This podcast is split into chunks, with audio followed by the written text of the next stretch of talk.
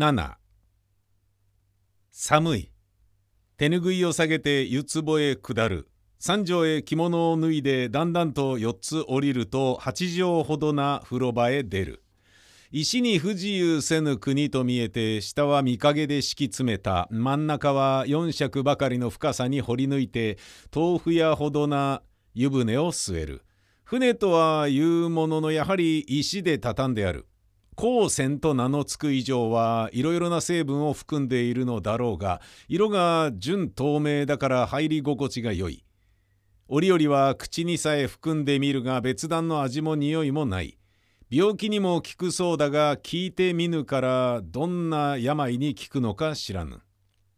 もとより別段の持病もないから実用上の価値はかつて頭の中に浮かんだことがない。ただ入るたびに考え出すのは白楽天の温泉水滑らかにして行子を洗うという句だけである。温泉という名を聞けば必ずこの句に現れたような愉快な気持ちになる。またこの気持ちを出し得ぬ温泉は温泉として全く価値がないと思っているこの理想以外に温泉についての注文はまるでないスポリと浸かると父の辺りまで入る湯はどこから湧いて出るか知らぬが常でも縁のあ船の縁をきれいにこしている。春の石は乾く暇なく濡れてあたかに踏む足の心は穏やかに嬉しい。降る雨は夜の目をかすめて密かに春を潤わすほどのしめやかさであるが軒の雫はようやく茂くポタリポタリと耳に聞こえる。立て込められた湯気は床から天井をくまなくうずめて隙間さえあれば節穴の細きをいとわず漏れ遺伝とする景色である。秋の霧は冷えやかにたなびくもやはのどかに夕げたく人の煙は青く立って大いなる空に我が儚き姿を託す。さまざまの哀れはあるが春の夜の出湯の曇りばかりは弱みする者の肌を柔らかに包んで古き世の男かと我を疑わしむる目に映るものの見えぬほど濃くまつわりはせぬが薄絹を一重破れば何の苦もなく下界の人と己を見いだすように浅きものではない。一重破り二重破り幾重を破り尽くすともこの煙から出ぬ出すことはならぬ顔に四方より我一人を暖かき虹の中にうずめ去る。酒に酔うという言葉はあるが煙に酔うという語句を耳にしたことがない。あるとすれば霧には無論使えぬ。霞には少し強すぎる。ただこの「もや」に春章の2文字を監視たる時初めて打倒なるを覚える。世は湯船の縁に仰向けの頭を支えて透き通る湯の中の軽き体をできるだけ抵抗力なきあたりへ漂わしてみた。ふわりふわりと魂がクラゲのように浮いている。世の中もこんな気になれば楽なものだ。分別の錠前を開けて執着の芯張りを外す。どうともせよと湯の中で湯と同化してしまう。流れるものほど生きるに苦はいらぬ。流れるものの中に魂まで流していけばキリストのお弟子となったよりありがたい。なるほど、この調子で考えると土左衛門は風流である。スウィンバーンのなんとかという詩に女が水の底で往生して嬉しがっている感じを書いてあったと思う。世が平成から苦にしていたミレーのオフィーリアもこう観察するとだいぶ美しくなる。なんであんな不愉快なところを選んだものかと今まで不審に思っていたがあれはやはり絵になるのだ水に浮かんだままあるいは水に沈んだままあるいは沈んだり浮かんだりしたままただそのままの姿で苦なしに流れるありさまは美的にそういないそれで両岸にいろいろな草花をあしらって水の色と流れてゆく人の顔の色と衣服の色に落ち着いた調和をとったならきっと絵になるにそういない。しかし流れてゆく人の表情がまるで平和ではほとんど神話か比喩になってしまう。痙攣的な苦悶はもとより全幅の精神を打ち壊すが全然色気のない平気な顔では人情が映らない。どんな顔を描いたら成功するだろう。ミレーのオフィーリアは成功かもしれないが彼の精神は世と同じところに損するか疑わしい。ミレーはミレー。世は世であるから世は世の興味を持って一つ風流な土左衛門を描いてみたい。しかし思うような顔はそうたやすく心に浮かんできそうもない。湯の中に浮いたまま今度は土左衛門の山を作ってみる。雨が降ったら濡れるだろう。霜が降りたら冷たかろう。土の下では暗かろう。浮かば波の上。沈まば波の底。春の水なら苦はなかろう。と口の内で小声に樹しつつ漫然と浮いているとどこかで弾く三味線の音が聞こえる。美術家だのにと言われると恐縮するが実のところ世がこの楽器における知識はすこぶる怪しいもので2が上がろうが3が下がろうが耳にはあまり影響を受けた試しがないしかし静かな春のように雨さえ今日を添える山里の湯壺の中で魂まで春の出湯に浮かしながら遠くの三味を無責任に聞くのは甚だ嬉しい。遠いから何を歌って何を弾いているか無論わからない。そこになんだか趣がある。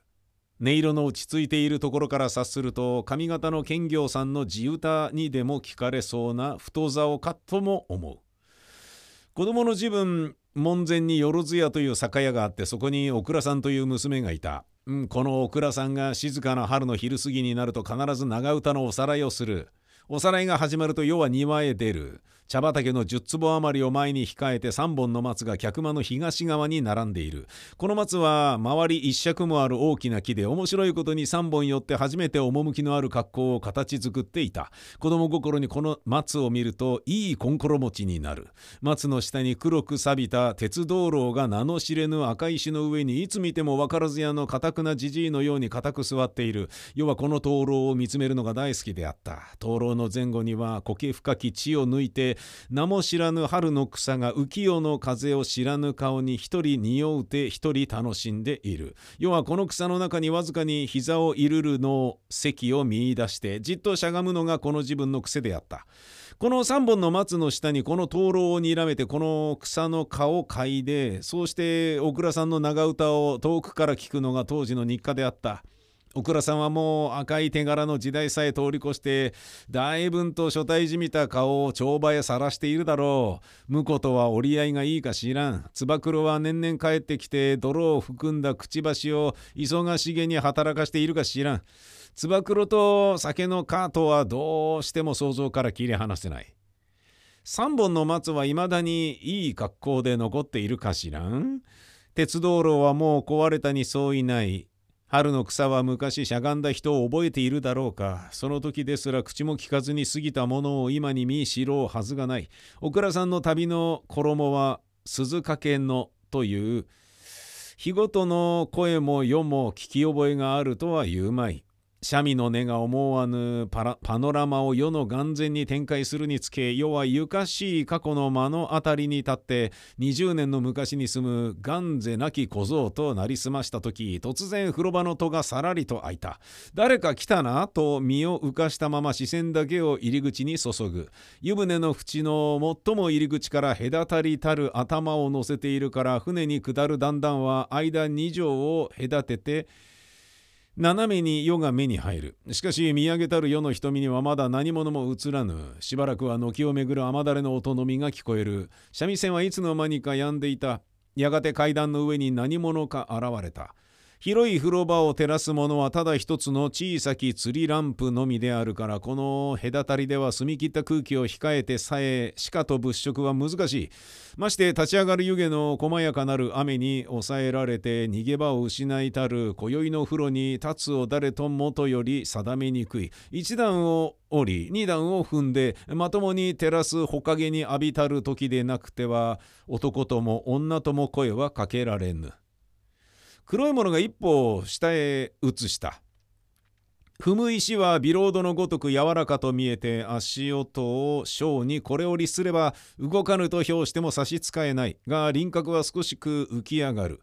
要は画工だけあって人体の骨格については存外視覚が鋭敏である。何とも知れぬものの一段動いた時要は女と二人この風呂場の中にあることを悟った。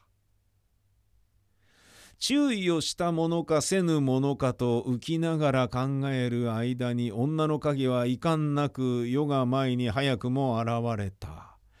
みなぎり渡る湯煙の柔らかな光線を一分子ごとに含んで薄紅の暖かに見える奥に漂わす黒髪を雲と流してあらん限りの背丈をすらりとのした女の姿を見た時は礼儀の作法の風紀のという感じはことごとく我が脳裏を去ってただひたすらに美しい画題を見いだし得たとのみ思った。古代ギリシャの彫刻はいざ知らず近世復刻の画家が命と頼む裸体画を見るたびにあまりにあからさまな肉の美を極端まで描き尽くそうとする痕跡がありありと見えるのでどことなく起因に乏しい心持ちが今まで我を苦しめてならなかった。しかしその折々はただどことなく下品だと評するまででなぜ下品であるかがわからぬゆえ我知らず答えを得るには反問して今日に至ったのだろう。肉を覆えば美しきものが隠れる。隠さねば卑しくなる。今の世の裸体画というはただ隠さぬという卑しさに技巧をとどめておらぬ。衣を奪いたる姿をそのままに映すだけにては物足らぬと見えてあくまでも裸を衣冠の世に押し出そうとする。服をつけたるが人間の状態なるを忘れて裸にすべての煩悩を付与せんと試みる。十分でことたるべきを十二分にも十五分にもどこまでも進んでひたすらに裸体であるぞという感じを強く描出しようとする。技巧がこの極端に達したる時人はその患者をしうるをろうとする。美しきものを嫌が上に美しくせんと焦る時美しきものはかえってその道減ずるが霊である。人事についても万は損を招くとはことわざはこれがためである。方針と無邪気とは余裕を示す。余裕は絵において詩においてもしくは文章において必須の条件である。近代芸術の一大平等はいわゆる文明の潮流がいたずらに芸術の死を買って九九として随所に悪せく悪足たらしむるにある。裸体画はその恒例であろう。都会に芸妓というものがある。色を売りて人にこびるを商売にしている。彼らは表格に対する時我が容姿のいかに相手の瞳に映ずるかを考慮するのほか何らの表情をも発揮し得ぬ年々に見るサロンの目録はこの芸妓に似たる裸体美人をもって充満している彼らは一秒時も我が裸体なるを忘るるあたわずざるのみならず全身の筋肉を難しくして我が裸体なるを患者に示さんと努めている。今世が面前に氷帝と現れたる姿には一陣もこの俗愛の目に遮るものを帯びてはおらぬ。常の人のまとえる衣装を脱ぎ捨てたる様といえばすでに人海に太宰する。初めより着るべき服も振るべき袖もあるものと知らざる神代の姿を雲の中に呼び起こしたるがごとく自然である。部屋をうずくむる湯煙は埋め尽くしたる後から絶えず湧き上がる。春の夜の日を半透明に崩して広げて部屋一面の虹の世界が細やかに揺れる中に朦朧と黒きかと思われるほどの髪をぼかして真っ白な姿が雲の底から次第に浮き上がってくる。その輪郭を見よ首筋を軽く内輪に双方から攻めて苦もなく肩の方へなだれ落ちた線が豊かに丸く折れて流るる末は五本の指と分かれるのであろう。ふっくらと浮く二つの父の下にはしばし引く波がまた滑らかにて盛り返して下っ腹の張りを安らかに見せる。春勢いを後ろへ抜いて生の勢いの作るあたりから分かれた肉が平行を保つために少しく前に傾く。逆にうくる膝頭のこの旅は立て直して長きうねりのかかとにつく頃。平たき足がすべての葛藤を2枚の足の裏にやすやすと始末する。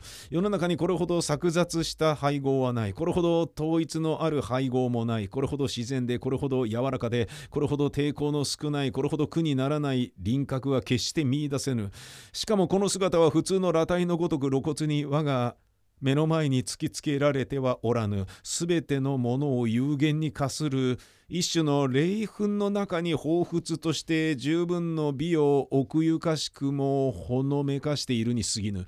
片鱗を発木倫理の間に転じて恐竜の貝を貯豪の他に想像せしむるがごとく芸術的に感じて申し分のない。空気と温かみと明白なる調子とを備えている。6636輪を丁寧に描きたる竜の滑稽をおつるが事実ならば赤裸々の肉を上者者で眺めぬうちに人王の余韻はある。要はこの輪郭の目に落ちた時桂の都を逃れた月界の女王が虹の追っ手に取り囲まれてしばらく躊躇する姿と眺めた。輪郭は次第に白く浮き上がる。今一歩を踏み出せばせっかくの女王が現れ俗界に堕落するよと思う刹那に緑の髪は波を切る霊気の尾のごとくに風を起こして頬となびいた。渦巻く煙をつんざいて白い姿は階段を駆け上がる。ほほほほと鋭く笑う女の声が廊下に響いて静かなる風呂場を次第に向こうへ遠のく。夜はがぶりと湯を飲んだまま船の中に突っ立つ。驚いた波が胸へ当たる。淵起こす湯の音がさあさあとなる。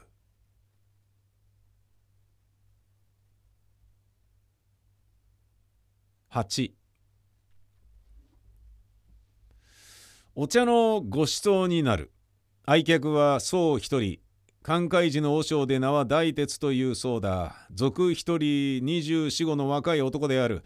老人の部屋は夜が室の廊下を右へ突き当たって左へ折れた行き当たりにある。大きさは六畳もあろう。大きな下の机を真ん中に据えてあるから思ったより狭苦しい。それという席を見ると布団の代わりに肩が敷いてある。無論品製だろう。真ん中を六角に仕切って妙な家と妙な柳が織り出してある。周りは鉄の色に近い藍で四隅に唐草の模様を飾った茶の輪を染め抜いてある。品ではこれを座敷に用いたものが座敷に用いたものか疑わしいがこうやって布団に代用してみるとすこぶる面白い。インドのサラサとかペルシャの壁掛けとか合するものがちょっと間が抜けているところに価値があるごとくこの加担もこせつかないところに趣がある。加担ばかりではない。すべてシナの器具はみんな抜けている。どうしてもバカで気の長い人種の発明したものと他取れない。見ているうちにぼーっとするところが尊い。人間は巾着霧の態度で美術品を作る西洋は多くて細かくてそうしてどこまでもしゃばっ気が取れない。まずこう考えながら席に着く。若い男は世と並んでカタンの半ばを占領した。和尚は虎の皮の上へ座った。虎の皮の尻尾が世の膝の傍らを通り越して頭は老人の尻の下に敷かれている。老人は頭の毛をことごとく抜いて頬と顎へ移植したように白いひげをむしゃむしゃと生やして茶卓へ乗せた茶碗を丁寧に机の上へ並べる。今日は久しぶりでうちへお客が見えたからお茶をあげようと思ってと坊さんの方を向くと「いやお使いをありがとう。わしもだいぶご無沙汰をしたから今日ぐらい来てみようかと思っとったところじゃ」という。この僧は60近い丸顔のだるまを草書に崩したような要望を有している。老人とは普段からの実婚と見える。この方がお客さんかな？老人はうなずきながら手泥の急須から緑を含む琥珀色の玉液を23滴ずつ茶碗の底へ滴らす。清い香りがかすかに鼻を襲う気分がした。こんな田舎に一人ではお寂しかろうと和尚はすぐ世に話しかけた。はあ。えっと何ともかんとも要領を得ぬ返事をする。寂しいといえば偽りである。寂しからずといえば長い説明がいる。何の和尚さん、この方は絵を描かれるために来られたのじゃから、お忙しいぐらいじゃ。おお、さようか。それは結構だ。やはり南宋派かないいえ、と今度は答えた。西洋画などと言ってもこの和尚にはわかるまい。いや、例の西洋画じゃ。と老人は主人役にまた半分引き受けてくれる。はは、洋画か。するとあの九一さんのやられるようなものかな。あれはわしこの間初めて見たが、ずいぶんきれいに描けたの。いえ、つまらんものです。と若い男がこの時ようやく口を開いた。お前、なんぞお嬢さんに見ていただきたいかと老人が若い男に聞く。言葉から言うても様子から言うてもどうも親類らしい。何見ていただきたいんじゃないんですないですが鏡ヶ池で射精しているところを和尚さんに見つかったのです。ああそうか。まあお茶が告げたから一杯。と老人は茶碗を命名の前に置く。茶の量は三四的に過ぎぬが茶碗はすこぶる大きい。生壁色の地へ焦げた炭と薄い木で絵だか模様だか鬼の面の模様になりかかったところかちょっと見当のつかないものがベタに書いてある。木兵衛ですと老人が簡単に説明した。これは面白いと世も簡単に褒めた。木兵衛はどうも偽物が多くて、その糸底を見てごらんなさい。命があるからと言う。取り上げて障子の方へ向けてみる。障子には植木鉢の波乱の影が暖かそうに映っている。首を曲げて覗き込むと木の字が小さく見える。命は干渉の上に置いて、佐野み大切と大切なものとも思わないが神津社はよほどこれが気にかかるそうだ茶碗を下へ置かないでそのまま口へつけた濃く甘く湯加減に出た重いつゆを舌の先へ一しずくずつ落として味わってみるのは肝心適宜の印字である。普通の人は茶を飲むものと心得ているがあれは間違いだ。絶頭へポタリと乗せて清いものが四方へ散れば喉へ下るべき糸液はほとんどない。ただ福育たる匂いが食道から胃の中へ染み渡るのみである。葉を用いるは癒しい水は周りにあまりに軽い。玉露に至っては細やかなること淡水の強を脱して顎をつからすほどの硬さを知らず結構な飲料である。眠られぬと訴うるものがあれば眠らぬも茶を用いよと勧めたい。老人はいつの間にやら清玉の貸し皿を出した。大きな塊をかくまで薄くかくまで規則正しくくり抜いた精進の手際は驚くべきものと思う。透かしてみると春の日陰は一面に差し込んで差し込んだまま逃れいずる道を失ったような感じである。中には何も盛らぬがいい。お客さんが政治を褒められたから今日はちとばかり見せようと思うて出してきました。どの政治を、うん、あのー、菓子鉢かな？あれはわしも好きじゃ。えー、時にあなた、西洋画では襖なんぞは書けんものかな？書けるなら一つ頼みたいがな。書いてくれなら書かぬこともないが、この和尚の気に入るかいらぬかはわからない。せっかく骨を折って西洋画はダメだなどと言われては骨の折り映えがない。襖には向かないでしょう。向かんかな？そうさな。この間の九一さんの絵のようじゃ少し派手すぎるかもしれん。私のはダメです。あれはまるでいたずらです。と若い男はしきりに恥ずかしがって謙遜する。その何とかいう池はどこにあるんですか？と世は若い男に念のため尋ねておく。ちょっと関海寺の裏の谷のところで湧水なところです。なに学校にいると自分習ったから退屈紛れにやってみただけです。関海寺というと、関海寺というとわしのいるところじゃ。いいところじゃ。海を一目に見下ろしての、まあ、登竜中にちょっと来てごらん。何ここからはつい五六丁よ。あの廊下から空、寺の石段が見えるじゃろが。いつかお邪魔に上がってもいいですか？ああ、いいとも。いつまでもいる。ここのお嬢さんもよう来られる。お嬢さんといえば、今日はななみ、おなみさんが見えんようだが、どうかされたかな、隠居さん。どこぞへ出ましたかな、91。お前の方へ行きはせんかないえ、見えません。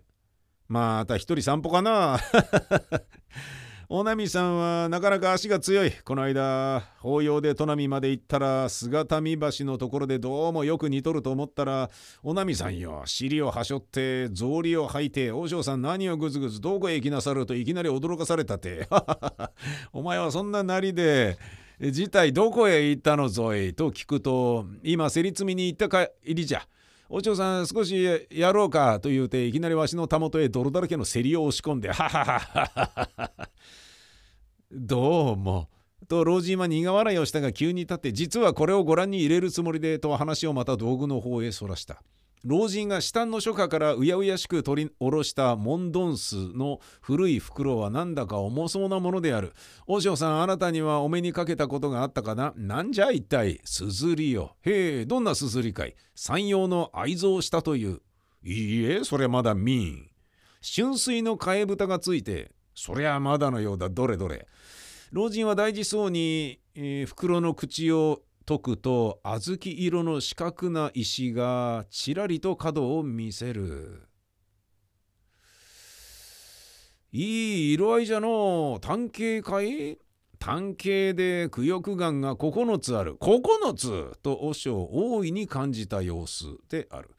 これが春水の替え蓋と老人は輪図で貼った薄い蓋を見せる。上に春水の字で七言絶句が書いてある。なるほど。春水は陽を書く。陽を書くが書は強兵の方が上手ちゃって。やはり京つもの方がいいかな。山陽が一番まずいようだ。どうも妻子肌で俗気があって一向面白ない。はははは王将さんは山陽が嫌いだから。今日は山陽の服をかけ替えておいた。本に。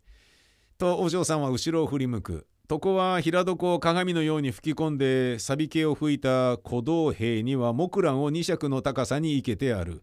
軸は底光りのある古金蘭に想定の工夫を込めた仏祖来の大福である。絹字ではないが多少の時代がついているから字の後説に論はなく紙の色が周囲の切れ字とよく調和して見える。あの面乱も折りたてはあれほどのゆかしさもなかったろうに彩色が汗せて金糸が沈んで派手なところがめり込んで渋いところがせり出してあんないい調子になったのだと思う。焦げ茶の砂壁に白い象牙の軸が際立って両方に突き出している。手前に例の木蘭がふわりと浮き出されているほかは床全体の趣は落ち着きすぎてむしろ陰気である。空いかなと和尚が首を向けたまま言う。空いもあまりお好きではないかもしれんが山陽よりはよかろうと思うて。いやそれは空いの方がはるかにいい。競歩五郎の学者の字はまずくてもどこぞに品がある。光沢をして日本の農書をならしめば我はすなわち肝心の切なるものと言うたのは空いだったかなお塩さん。いやわしは知らん。そう威張るほどの字でもないて。時に和尚さんは誰を習われたのかな。わしか？全坊主は本も読まず手習いもせんからの。しかし誰ぞ習われたろ若い時に高専の字を少し稽古したことがある。それぎりじゃそれでも人に頼まれればいつでも書きます。時にその探偵を一つお見せと和尚が催促する。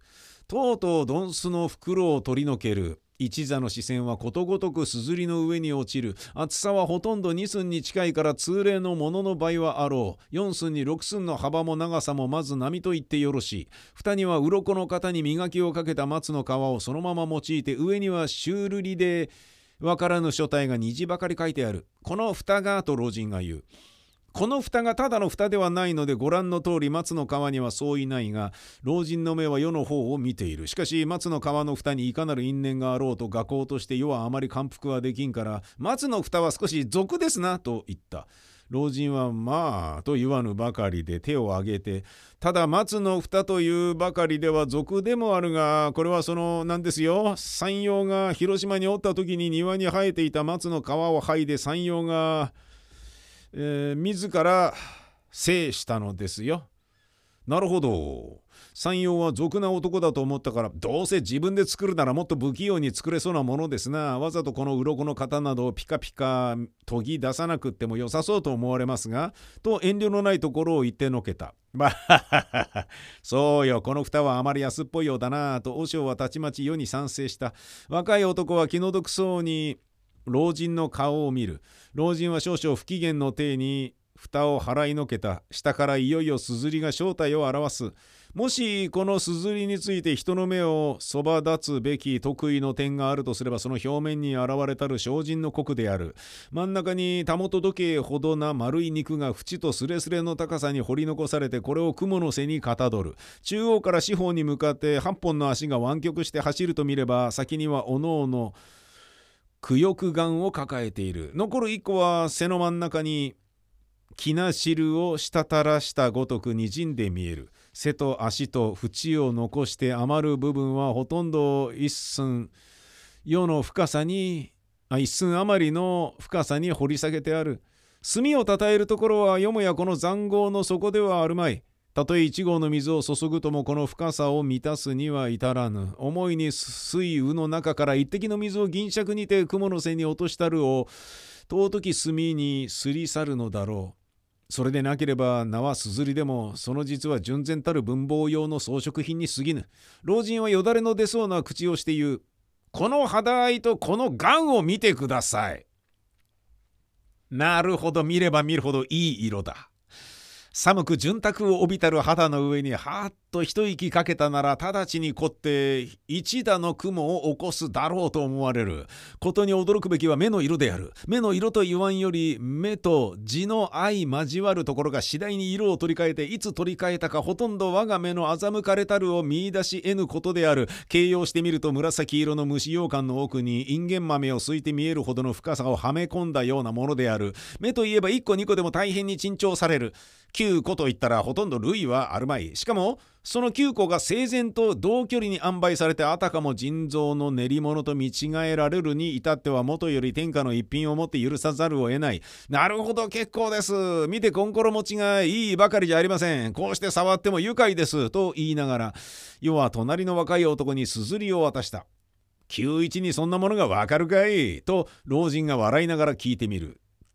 91君はやけの君で分かりやしませんと打ち合ったように言い放ったが分からんすずりを自分の前へ置いては眺めていてはもったいないと気がついたものかまた取り上げて世に返した。世はもう一遍丁寧に撫で回した後とうとうこれをうやうやしく禅師に返却した。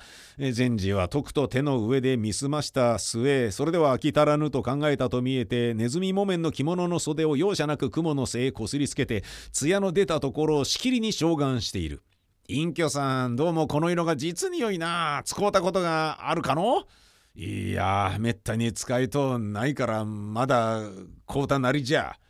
そうじゃろう。こないなのは品でも珍しかろうな隠居さん。さよう。わしも一つ欲しいものじゃ。なんなら九一さんに頼もうか。どうかな？買うてきておくれっかな。へへへへすずりを見つけないうちに死んでしまいそうです。本当にすずりどころではないな。時にいつお立ちか。23日うちに立ちます。隠居さん吉田まで送っておやり。普段なら年は取っとるしまあ見合わすところじゃがことによるともう会えんかもしれんから送ってやろうと思うております。おじさんは送ってくれんでもいいです。若い男はこの老人の老いと見える。なるほど、どこか似ている。なに送ってもらうがいい。川船で行けばわけはない。なあ、隠居さん。はい、山越しでは難儀だが、回り道でも船なら。若い男は今度は別に辞退もしない。ただ黙っている。信濃の方へおいでですか？と、要はちょっと聞いてみた。ええ。A の2文字では少し物足らなかったがその上掘って聞く必要もないから控えた。障子を見ると蘭の影が少し位置を変えている。なにあなたはやはり今度の戦争でこれが元志願兵をやったものだからそれで召集されたので。老人は当人に代わって満州の矢に日に日ならず出征すべきこの青年の運命を世に告げた。この夢のような詩のような春の里に泣くは鳥おつるは花。枠はいで湯のみと思い詰めていたのは間違いである。現実世界は山を越え海を越えて平家の光栄のみ住み古るしたる孤独の村にまで迫る。作北の荒野を染むる血潮の何万分の一川。この青年の動脈からほとばしる時が来るかもしれない。この青年の腰につる長き剣の先から煙となって吹くかもしれない。しかしてその青年は夢見ることよりほかに何らの価値を人生に認め得ざる一画工の隣に座っている。耳をそば立つれば彼が胸に打つ心臓の鼓動さえ聞き得るほど近くに座っている。その鼓動のうちには百里の平野を巻く高き牛尾が今すでに響いているかもしれん。運命は卒然としてこの二人を一同のうちに返したるのみにてその他には何事をも語らぬ。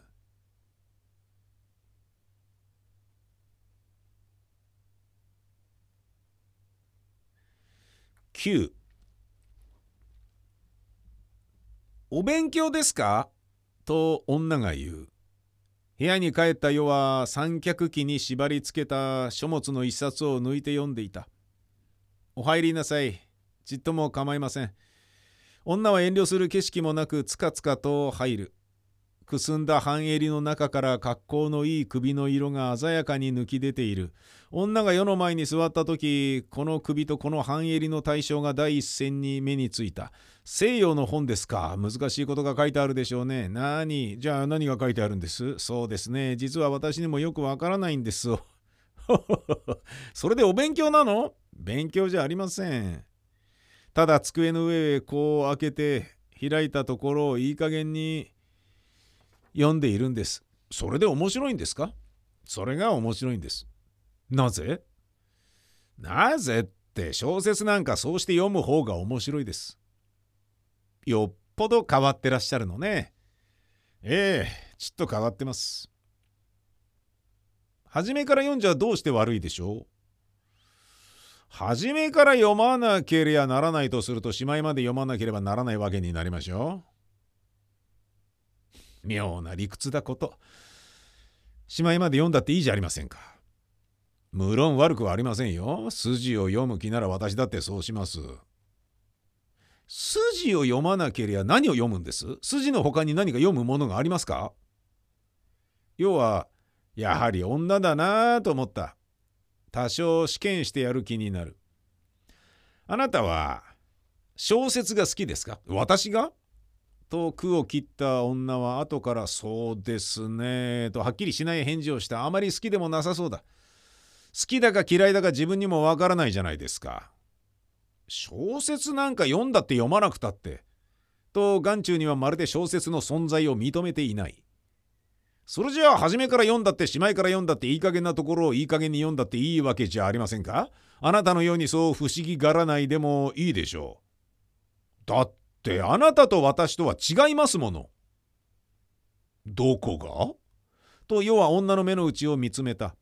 試験をするのはここだと思ったが女の瞳は少しも動かない。ほほほほ。わかりませんか？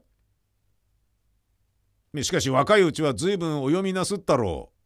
要は一本道で押し合うのをやめにしてちょっと裏へ回った。今でも若いつもりですよかわいそうにと話した鷹はまたそれかかる。少しも油断がならん。そんなことが男の前で言えればもう年寄りのうちですよとやっと引き戻した。えそういうあなたも随分のお年じゃありませんか？そんなに年をとってもやっぱり惚れたの晴れたのニキビができたのってことが面白いんですか？ええ面白いんです。死ぬまで面白いんです。おや、そう、それだから絵描きなんぞになれるんですね。まったくです。絵描きだから小説なんか初めからしまいまで読む必要はないんです。けれども、どこを読んでも面白いです。あなたと話をするのも面白い。ここへ投留しているうちは毎日話をしたいぐらいです。なんならあなたに惚れ込んでもいい。そうなるとなお面白い。しかしいくら惚れてもあなたと夫婦になる必要はないんです。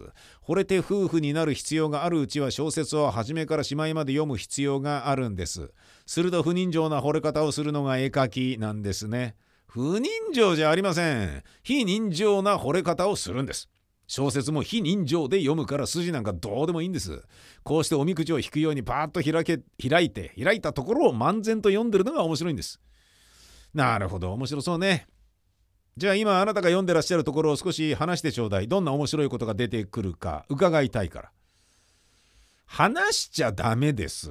絵だって話にしちゃ一文の値打ちもなくなるじゃありませんか。それじゃあ読んでください。英語でですか？いいえ、日本語で。英語を日本語で読むのはつらいな。いいじゃありませんか。非人情で。これも一興だろうと思ったから世は女の恋に応じて例の書物をぽつりぽつりと日本語で読み出した。もし世界に非人情な読み方があるとすればまさにこれである。聞く女ももとより非人情で聞いている。情けの風が女から吹く。風からあ声から目から肌絵から吹く男に助けられて共に行く女は夕暮れのベニスを眺むるためか助くる男は我が脈に稲妻の血を走らすためか非人情だからいい加減ですよ。ところどころ抜けるかもしれません。ようござんすとも、ご都合次第でお達しなすっても構いません。女は男と並んで船端による。二人の隔たりは風に吹かるるリボンの幅よりも狭い。女は男と共にベニスにさらばというベニスなる同時の伝老は今第二の日没のごとく薄赤く消えてゆく。同時とは何です？何だって構いやしません。昔ベニスを支配した人間の名ですよ。何代続いたものですかね？その御殿が今でもベニスに残ってるんです。それでその男と女というのは誰のことなんでしょう？誰だか私にもわからないんだよ。それだから面白いのですよ。今までの関係なんかどうでもいいのでさ。ただあなたと私のようにこう一緒にいるところなんで、その場限りで面白みがあるでしょ？そんなものですかね。なんだか船の中のようですね。船でも丘でも書いてある通りでいいんです。なぜと聞き出すと探偵になってしまうです。じゃあ聞きますまい。普通の小説はみんな探偵が発明したものですよ。非人情なところがないからちっとも趣がない。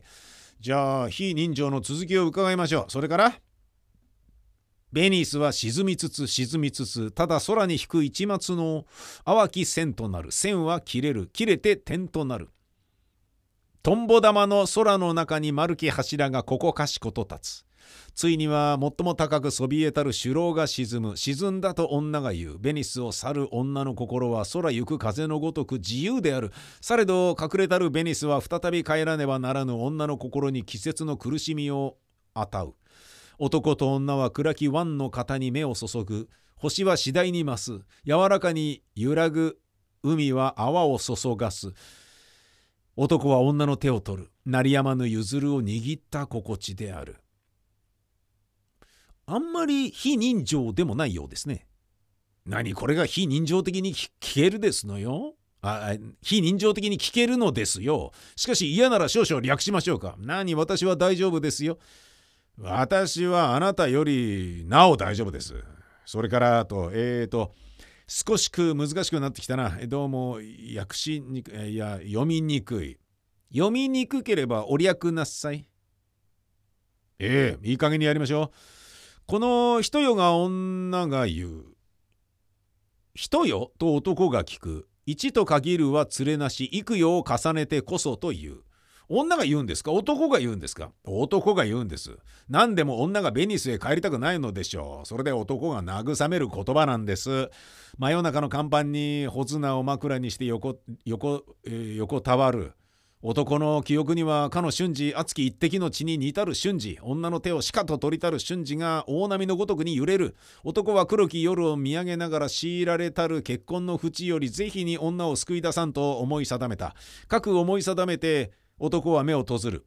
女は女は道に迷いながらいずこに迷えるかを知らぬ様である。さらわれて空行く人のごとくただ不可思議の千番無料あとかちょっと読みにくいですよ。どうも苦にならない。ただ不可思議の千万無料なんか動詞はないでしょうか。動詞なんぞいるものですか？それでたくさんです。ゴーと音がして山の木がことごとくなる。思わず顔を見合わす途端に机の上の一輪挿しに生けた椿がふらふらと揺れる。地震と小声で叫んだ女は膝を崩して世の机に寄りかかる。お互いの体がスレスレに動くキキーと鋭い羽ばたきをして一羽の生地が藪の中から飛び出す生地がと世は窓の外を見て言うどこにと女は崩した体をすり寄せる。世の顔と女の顔が触れぬばかりに近づく細い鼻の穴から出る。女の息が世のひげに触った人情ですよと女はたちまち居住まいを立たしながら「きつ」という無論と言下に世は答えた。岩のくぼみにたたえた春の水が驚いてのたりくたりとゆるく動いている地盤の響きに満王の波がそこから動くのだから表面が不規則に曲線を描くのみで砕けた部分はどこにもない。円満に動くという語があるとすればこんな場合に用いられるのだろう。落ち着いて影を浸していた山桜が水とともに伸びたり縮んだり曲がったりくねったりする。しかしどう変化してもやはり明らかに桜の姿を保っているところが非常に面白い。こいつは愉快だ。綺麗で変化があってこういう風に動かなくっちゃ面白くない。人間もそういう風にさえ動いていればいくら動いても大丈夫ですね。非人情でなくっちゃこうは動けませんよ。ほほほほ。大変非人情がお好きだこと。あなただって嫌いな方じゃありますまい。昨日の振り袖なんかと言いかけると何かご褒美をちょうだいと女は急に甘えるように言った。なぜです？見たいとおっしゃったからわざわざ見せてあげたんじゃありませんか。私がですか？山越えをなさって絵の先生が茶店のばあさんにわざわざお頼みになったそうでございます。要は何と答えてよいやらちょっと挨拶が出なかった。女はすかさず「そんな忘れっぽい人にいくら実を尽くしてもダメですわね」とあざけるごとく恨むがごとくまた真っ向から切りつけるがごとく二の矢を継いだ。だんだん旗色が悪くなるがどこで盛り返したものか一旦木先を制されるとなかなか隙を見いだしにくい。じゃあ夕べの風呂場も全くご親切からなんですね。と際どいところでようやく立て直す。女は黙っている。どうもすみません。俺に何をあげましょう。とできるだけ先へ出ておく。いくら出ても何の効き目もなかった。女は何食わぬ顔で大鉄和尚の額を眺めている。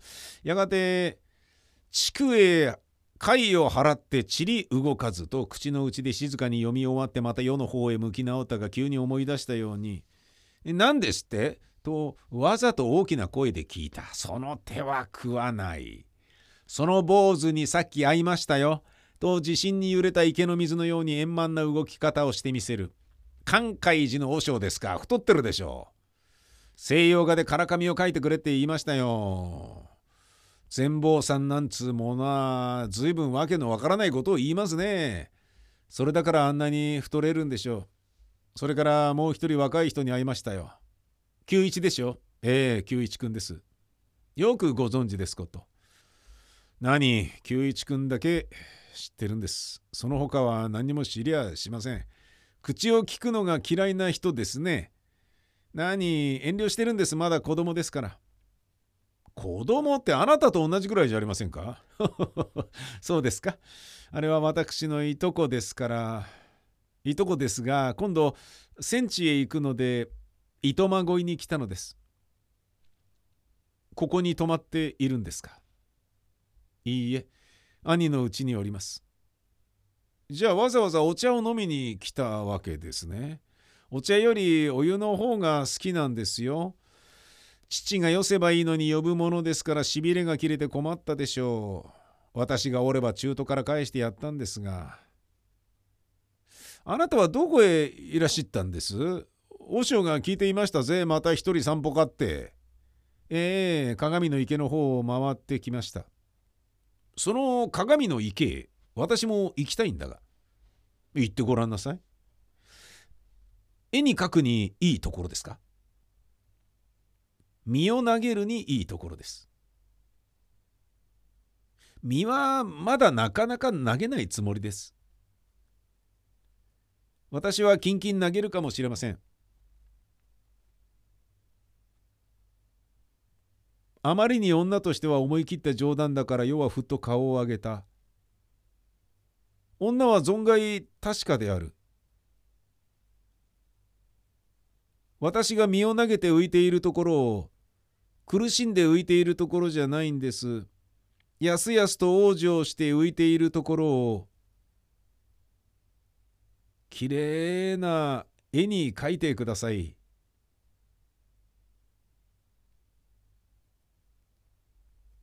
え？